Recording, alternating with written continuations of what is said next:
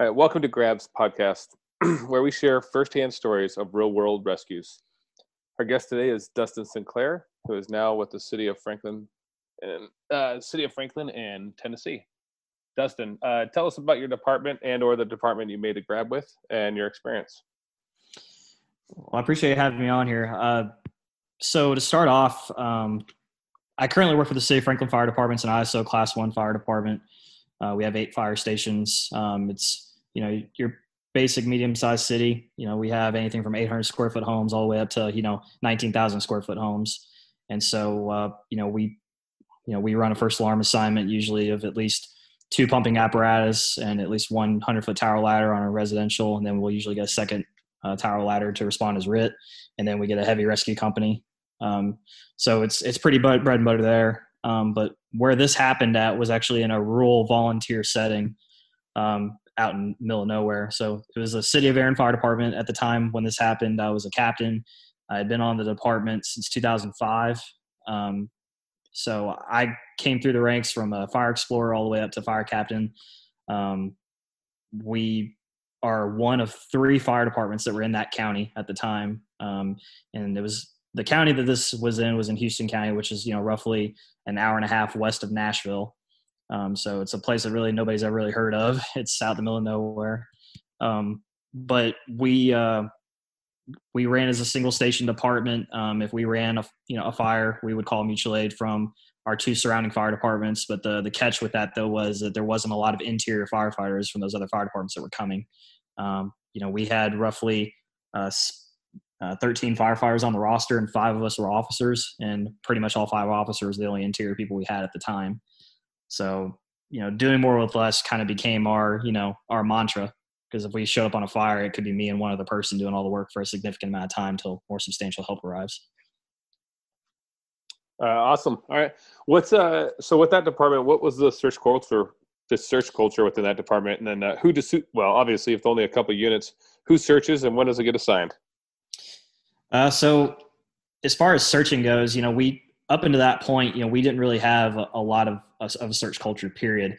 The uh, the training we went by was our basic 16 and 64 hour curriculum, which is you know the uh, the basic firefighter um, curriculum that the state of Tennessee pushes out for volunteers, um, and that you know the training schedule behind that can be spaced out over however many weeks they want to do it.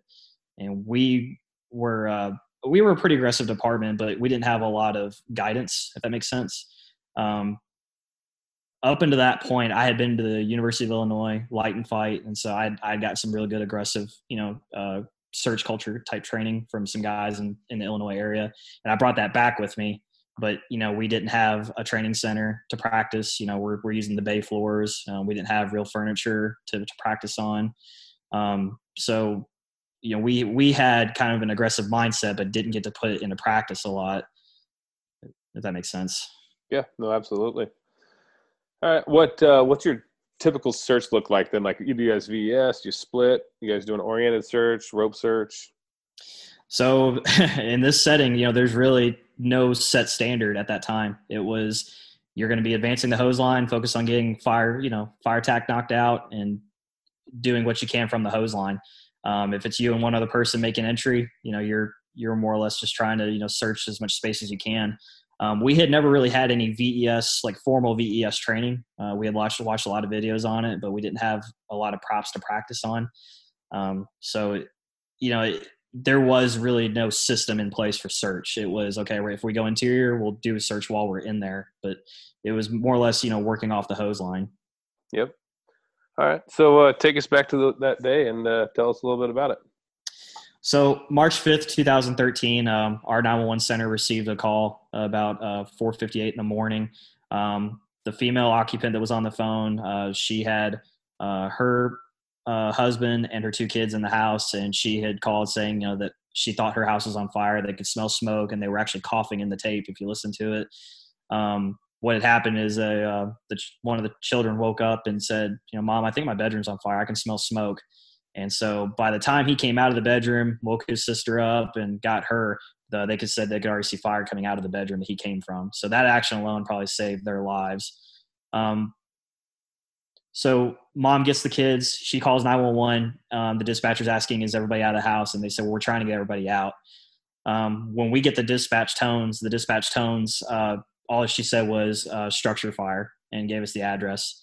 Um, myself and uh, my lieutenant, uh, who lived, you know, about the same distance from the fire hall I did, we were less than a block away from the firehouse, and this address, you know, was you know less than three minutes away.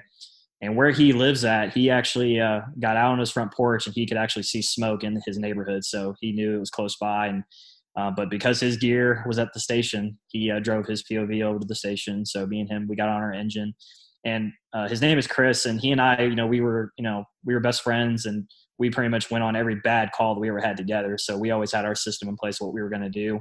Um, but again, there was no formalized training; it was figured out when you get there. Um, so he gets in the truck, I get in, I'm in full turnouts. He's, you know, he's got an air pack in his seat. Um, the air packs that we wore back then was the uh, uh, it was a it was a Draeger system, but it was the state prison issued uh, air packs that were made of these thin blue nylon straps with a small plastic back plate on it.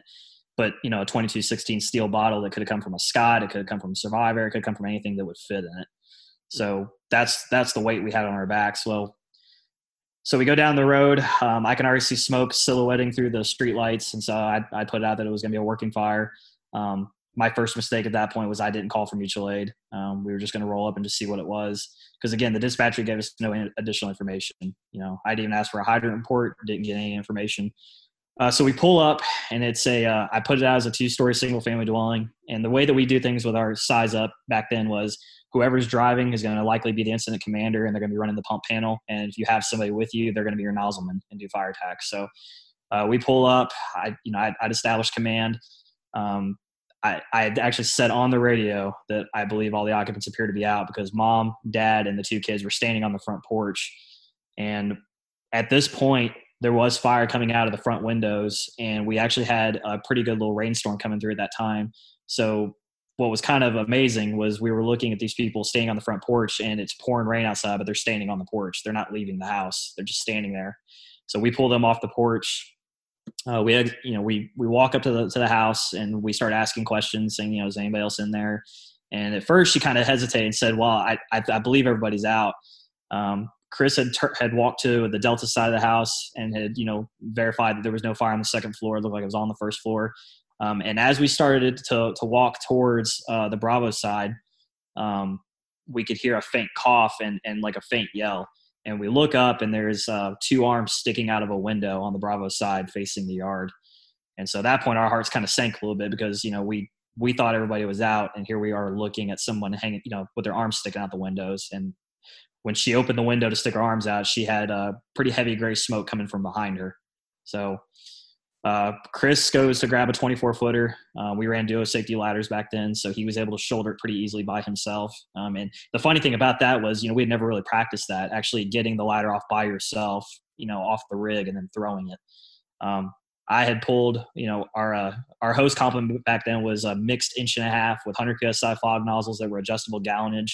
So we always set them on anything from 30 to 95 because again, nobody taught us anything different about flow and why it's important. So I pull it to the you know to the front door. Um, he throws the ladder. I had given a, a, scene update saying that we had we had possibly you know at least one person upstairs with maybe a second. Uh, the female occupant there said that she thought maybe uh, a a friend of hers was staying there with possibly her boyfriend. So put out that we had possibly two people trapped. The ladder hits the uh, the the second division, but the thing that made this unique about the ladder throw was uh, there was a a small pitched roof for the first floor addition that was built on the Bravo side, and the pitch comes down towards you, and so that blocks the window partially. So when you throw a ladder to it, you're not going to actually throw the ladder to the window. You're going to throw it onto the pitch roof, and the um, the fly section of the ladder is going to go underneath and across the bottom half of the window, which partially blocks the window. And there was no other way to do it. Um, so he throws the ladder. Um, we just go right into rescue mode. Um, right at this point, our chief is in his POV. He lives close to the firehouse, but because his gear is at the uh, the fire station, you know, he he diverts to the scene because he can hear that we're making an active rescue. So he he uh, assumes command from me, and um, and Chris and I we head up the ladder. Um, Chris gets up the ladder. He transfers over onto the pitch roof, and he's it's such an awkward angle because he has to hold the ladder and maintain footing on the pitched roof, and then I come up the ladder and I can maintain my position on the ladder to receiver. Well, what we did not know is that this window was only 24 inches wide. It was fully intact, and of course, the top half was uh, sagging down on top of her. And our patient was uh, was very obese. Uh, she weighed somewhere between 280 and 300 pounds, and she had already been there for a significant amount of time already. And was, you know, she was semi-conscious. She was coughing. She was not helping us at all getting out that window. Hey, Dustin. yeah. You, at this point, have you ever uh, even tried to drag a simulated 300 pound victim out of a house, even on floor one? No, never. We had used plastic mannequins in the State Fire Academy, and occasionally we practiced on each other. But again, there was nobody to teach us how to properly drag anybody. It was either do the fireman's carry, you know, that you do in your combat challenge, or sure. or maybe grab them by their arms. But there was no proper way, like not the ways that we know now. Yeah. So you so pretty much from here on out, like it was a made up story for you you didn't yes. really think about how to bring out a 300 pound patient from a two story. That thought never crossed our mind that that would even be a scenario we could be faced with. As ironic as that sounds. No, no, uh, that's. I think it happens to a lot of us. Yeah. So, um, her, you know, her first name was Rose. You know, so you know, I, I remember Rose, you know, looking at us and she's like, "I'm gonna die." You know, she's she's giving us that impending doom look, and you know, so Chris and I, we just started pulling on her. And uh, because again, you know, how are we supposed to keep a window that's resting on top of her up and pull her at the same time with no substantial footing? Uh, so we were able to get her to, to grab the ladder. Um, we both reached inside, and at this point, I mean, this the fire on the first floor is just rocking. And when our chief arrived, he charged the line. He tried to knock some of the fire down from the outside, um, but the fire had started to extend up the stairwell. And the way this house was laid out was, you know, the the upstairs area was a an unfinished attic that had been converted into a bedroom.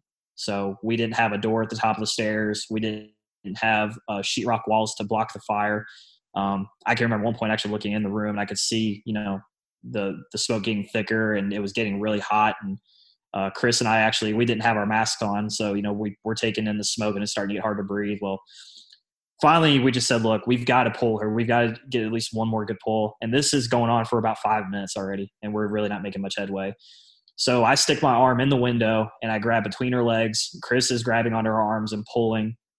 And we were able to finally get her to hold onto the ladder just enough where we could grab her by, you know, the the bottom half of her body, which she's only wearing a, a partial nightgown. She's not wearing anything on her legs. Uh, and we pull her. And I, the thing that really sticks out at this point is, you know, they talk about victims being slick. When we grabbed her, um, it was like grabbing just just a, like a lubricated surface. There was nothing to hold on to. And Chris, at one point where he grabbed her by her leg, he actually tore skin off of her in the process. And she, I remember her screaming, you know, and she felt like she was burning. And we looked, and her whole bottom half is turning black. So we're just like, oh my god, you know, this is this is not anything that we could have ever imagined. So we get her on the ladder. Oh, at, go ahead. At this time, are you guys messed up or no? No, we're still not masked up. Um, okay. Chris, Chris had his air pack on his back, but he didn't put his mask on. Um, I didn't put an air pack on because I was more focused on getting her onto the ladder, and I didn't think I was going to actually be in the environment. Yep. Um, but at this point, we're just we're just working as hard as we can. Um, so we get her onto the ladder. Um, she the the only part of this actually went fairly smooth was uh, the carry down. So I'd weighed around this time probably between 135 and 140 on a good day. And when we got her onto the ladder, um, I was able to get my left arm underneath her neck and you know hold the beam, and then my right le- uh, right arm between her legs, and then slide her down the beam. The thing that kind of sticks out here too is that when she grabbed the ladder and she was out, she really was not fighting. You know, she got on the ladder and was like, "Okay, I'm I'm out, I'm safe." But as soon as I slid her down about six inches, she started to fight. She started to flail. She started kicking her legs, and at one point, I thought she was going to take me down the ladder with her. But I was able to squeeze her to the ladder as hard as I could and that was probably one of the things that we had actually learned properly was how to carry somebody down a ladder that was you know semi-conscious or unconscious. And i was able to slide her all the way down to the ground. But but once we got on the ground that was it. I mean she was not doing anything. She was she collapsed right there. And i'd actually had to call for our chief to come over and help me pull her away from the house. And then chris was making his way down the ladder. Wow. So um oh go ahead. No go ahead. That sounds pretty intense. Um so let's talk about the um the angle of the ladder. What was the angle of uh, the ladder, and was it fly in or fly out, or do you even remember?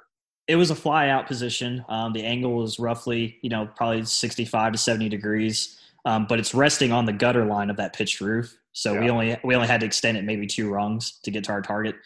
Um, but again, that was the only way we could get it to where it was perpendicular to that window.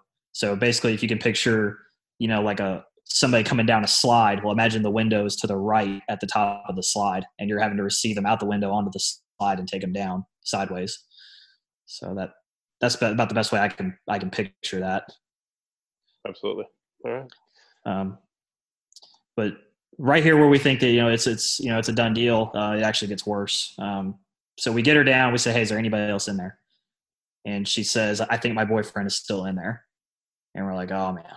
You know, so we're already tired. You know, and again, this was only about five minutes, but you know, we worked as hard as we could to get her out. Um, I went back to the truck and grabbed an air pack this time. Um, we masked up. You know, we did not mask up with gloves on back then. It was buy the book, check your seal, put your hood on, then put your, you know, put your helmet on and tuck your chin strap around your neck, you know, that whole jazz. Yeah. My my gloves were actually on a um, at the time were on a Velcro strap that was issued by the Turnout Gear Company. And when we were bringing her down the ladder, one of the things that I did not realize is that my gloves had actually come out of the strap and were lost somewhere in the bushes underneath uh, where the ladder was. And um, so I had no gloves, but we were still in a rescue mode. And I said, well, I'm still going to make an attempt to go in after him. So I grabbed my extrication gloves that were in my pocket and put those on. Said, well, maybe this will buy us some time. Of course. Um, Chris is still fully geared up. He puts his mask on. He he comes up the ladder behind me. Um, we get to the top of the ladder. Um, I was able to to have a, a, tool in my hand. I was able to take the window out. Chris had actually grabbed the hose line, and you know he said to me, he said, you know, we got fire coming up the stairs. Maybe we can fight it back and buy some time. And and Chris is you know uh, was uh, an MP and was working for the SRTs um, at Fort Campbell at the time, so you know he's used to being you know providing yourself some cover, you know, while you can do your job. And so that was kind of his mindset. So he hands me the hose line, and I remember flowing the the line into the window and at this point, the smoke is thick black. I mean, it is pre flashover conditions. And when I started flowing, it did absolutely nothing. We were flowing into the window, and uh, we had had a second attack line pulled on the ground. They were flowing into the, you know, from the yard again because there's nobody interior to help us yet. And the fire's not doing anything. It's not changing at all. We had enough fire that extended up the stairs and into the attic. The attic was starting to light off, and we didn't even know it. Um, so we're flowing, and and I mean, it's doing absolutely nothing. So I thought I had saw a slight change in the smoke turn to like a dark gray. So I said, okay, I'm gonna dive in real quick and just see if I can find him. I went in about you know probably waist deep into the window, and as soon as I did, it was like every part of me was on on fire on my arms. I mean, I just I started feeling like little bee stings, and of course my stupid self was not wearing proper gear, so I had no choice. I had to back out, and I started flowing water again. And this goes on for probably two or three more minutes. And then finally, uh, Chief said that he could see you know fire extending up the stairs again and we saw fire actually coming out of the back windows that you know didn't have anything coming out of them before and then we could see fire actually rolling over into the room and then so i made a call that fire was flashing over and we could not make entry from where we were. So he pulled us out and we went defensive at that point and uh, had to leave the victim there. All right then the ambulance showed up and they took her away or you guys ride with her uh, no, so the ambulance showed up later. Um, they they picked her up. They were doing advanced life support, uh, but they stayed on scene for a pretty extended amount of time because they wanted an intubator. And the the the local the local burn center was an hour and a half away in Nashville, so they were gonna have to do a scene flight from our local hospital. So coordinating those resources took some time. Um, but you know we had uh, we had tried a, couple more times to, to go back in even though we were told to go defensive but there was just nothing we could do. And we were not medically trained. Our department does not do medical at all. It was just fires and wrecks. So we stayed you know with the operation. And then by that time uh, the other departments started showing up and we started getting you know probably 15 to 20 people on the fire ground. And only about again six or seven of us to actually go inside. Yeah uh, you guys not being ems qualified we'll call it kind of helps you make that decision of uh, ignoring that first Vic and going down, going for the second Vic, going inside. Yeah, and and we didn't have anything to treat her with. You know, we didn't carry O2. You know, we didn't carry IV supplies. And you know, we had one member at the time. I think that was a an advanced EMT, but that was it. You know, and our we didn't have any protocols for our fire department to even run EMS calls. So you know, we're the only time EMS ever calls us if it's a cardiac arrest or a lift assist, and that's about it.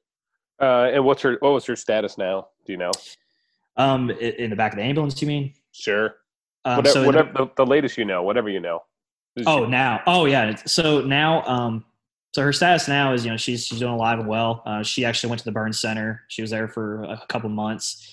Um, then she had to do about six months of rehabilitation at a local nursing home, and then she was released later. Um, a year later, actually a year to the date, um, we actually got to meet her in person, and she actually you know thanked us, and it was a uh, it was a pretty moving moment, you know, because in in our uh, history of our fire department, that had never happened before. Uh, everybody that had been a confirmed entrapment had always died in the house, and there was always a recovery later. So we were told that this is the first time that anything like this had ever been done before, and and it, and it should have been a simple, you know, go climb the ladder, pull her out, but it was with a lack of education, a lack of training. You know, we we did not know any other way to do it, and in all honesty, there's probably a lot of career guys I talked to that said that you know they wouldn't been able to do that probably either. So, yeah. So like, let's talk about that. Like, uh, what do you know now? Like that was a 2005, right? Uh, 2013 is when that happened. Oh, 13. Okay, so 2013. So that's what seven years ago. Yeah. Um, what do you teach now, uh, or what have you learned from that? What's different in your life now because of that fire? Uh, I, I mean, there's just so much. I mean, this fire literally um, was uh, it changed my entire outlook, and it it completely reignited my passion with what I call jet fuel um, because I was doing things at such a minimum standard. You know, I, I didn't know any better, but once I figured out there was better ways to do things and things had been proven techniques for many years, you know, I, I had to, I had to change. Um, first thing, you know, I, I, would say I had to learn how to do everything with gloves on. I said that I'm never going to have a moment where I don't have my gloves on ever again. You know, losing those gloves cost me from going into that window and ultimately cost that guy, you know, time. You know, he may have died anyway, but it, it it changed my outlook on you know being ready, how to how to stay ready. Um, when uh, you know we flow, you know we want to know why we're flowing, what we're flowing. You know we we changed our hose complement a few years later to seven eight smooth bores and combat ready spec hose, and you know we understood why we were flowing what we're flowing now versus you know why you shouldn't flow what you're flowing back then. Um, I mean, getting inside and protecting that stairway. If you're going to be interior, you know, protect those means of egress. You know, um, have guys, you know, that are able to break off and, and do those searches while a guy in the hose line is providing, you know, fire attack. You know, it is possible to do it with two people. You know, it's not something where you, you have to be stuck to the hose line together. Um, and, you know, most, I think the biggest thing I take away from that too is, you know, I, I learned to do a lot of things by myself after that. I learned how to, you know, force doors by myself because we didn't have a formal forcible entry program. We didn't have a door prop um, I learned how to deploy hose by myself, learned that there's different hose loads out there. And if you are going to utilize a hose load like a flat load, you need to know all the different ways to deploy it. Um, you need to know how to quickly mask up, you know, especially with gloves on, you know. You know what I love about, um, you know, talking to you at firemanship conferences uh, 2020 is that, um, like you're out there and, and you're spreading the word now. Like you're out there and training and teaching others. And like you definitely hit probably one of the, most high uh, highest stress calls of your life, um, and possibly one of the only grabs you might even get uh, on your uh, from yourself from your whole career. But yet you're out there making yourself better after you hit a peak, and you continue to help make other people better. So I love that. I um, appreciate that. One thing I, you know, like I heard in the, you know, in your story, it's like, you know, you show up, there's a couple of you guys, um, you see the mom, the dad, the kid out in the front porch. You're like, ah, and you go over the radio and you say, all occupants are out. Now, obviously, yeah. if you pro- you probably know that's one of my things that I like to push of like we never repeat those that over the radio or anything of the sort. Now, that being yeah. said, that's just one of the conversations to have. What's something you? What do you feel about that term? Um, if someone tells you everybody's out, or when you see people, what what do you do now? I'm, I'm glad you I'm glad you hit that up because that's one of my biggest pet peeves now, actually. Um, the way I look at the public now is, you know, these are the same people that called 911 because they can't remember simple things. They can't remember how to turn their gas off. They'll, they'll lock their child in a car and call us. So why am I going to depend on somebody's life in their hands, especially if it's a neighbor or even the occupant that lives there? Um, I mean, my personal stance now is, you know, that building is is is declared, you know, occupied until I can prove otherwise. Every grab that I've read about, you know, thanks to your website, thank you know, uh, personal testimonies from so many different people, you know, I, I, I cannot physically justify unless you know again even if I lived in that house I can't physically justify that there's nobody in there you know uh, you know vacants are the same way I look at vacants the same way I used to think vacants were just all defensive stay away from it don't even bother wasting flowing water on it back then but now I have a high index of suspicion there could be somebody in there and if there is a space to occupy we've got to occupy it that's not it's it you know, I, I, believe in God, you know, with all my heart, and you know, He put me here for a reason. And I think one of the things that He wants to constantly remind me of is that it's His job to decide who lives and who dies. It's not mine.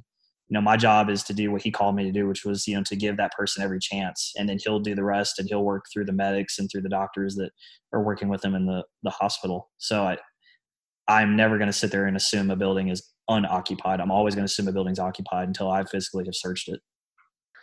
All right. Well, uh, Dustin, thanks for uh, coming onto the show and sharing your story. If you're on scene of a structure fire with a rescue or assist with a dead or alive civilian, help us capture our wins and specific details that improve our rescue and search across the nation and fill out one survey per victim at www.firefighterrescuesurvey.com. Also, you can join the Facebook group Firefighter Rescue Survey, where hundreds of rescues are being recorded monthly. If you would like to share your story on grabs, contact Grant Schwalbe on, uh, or at Residential Primary Search, Making a Grab, or myself, Justin McWilliams. Uh, you can do it on the Book of Faces or Search Culture, or you can probably give me a text or give me a call, 503 729 2734. Thank you.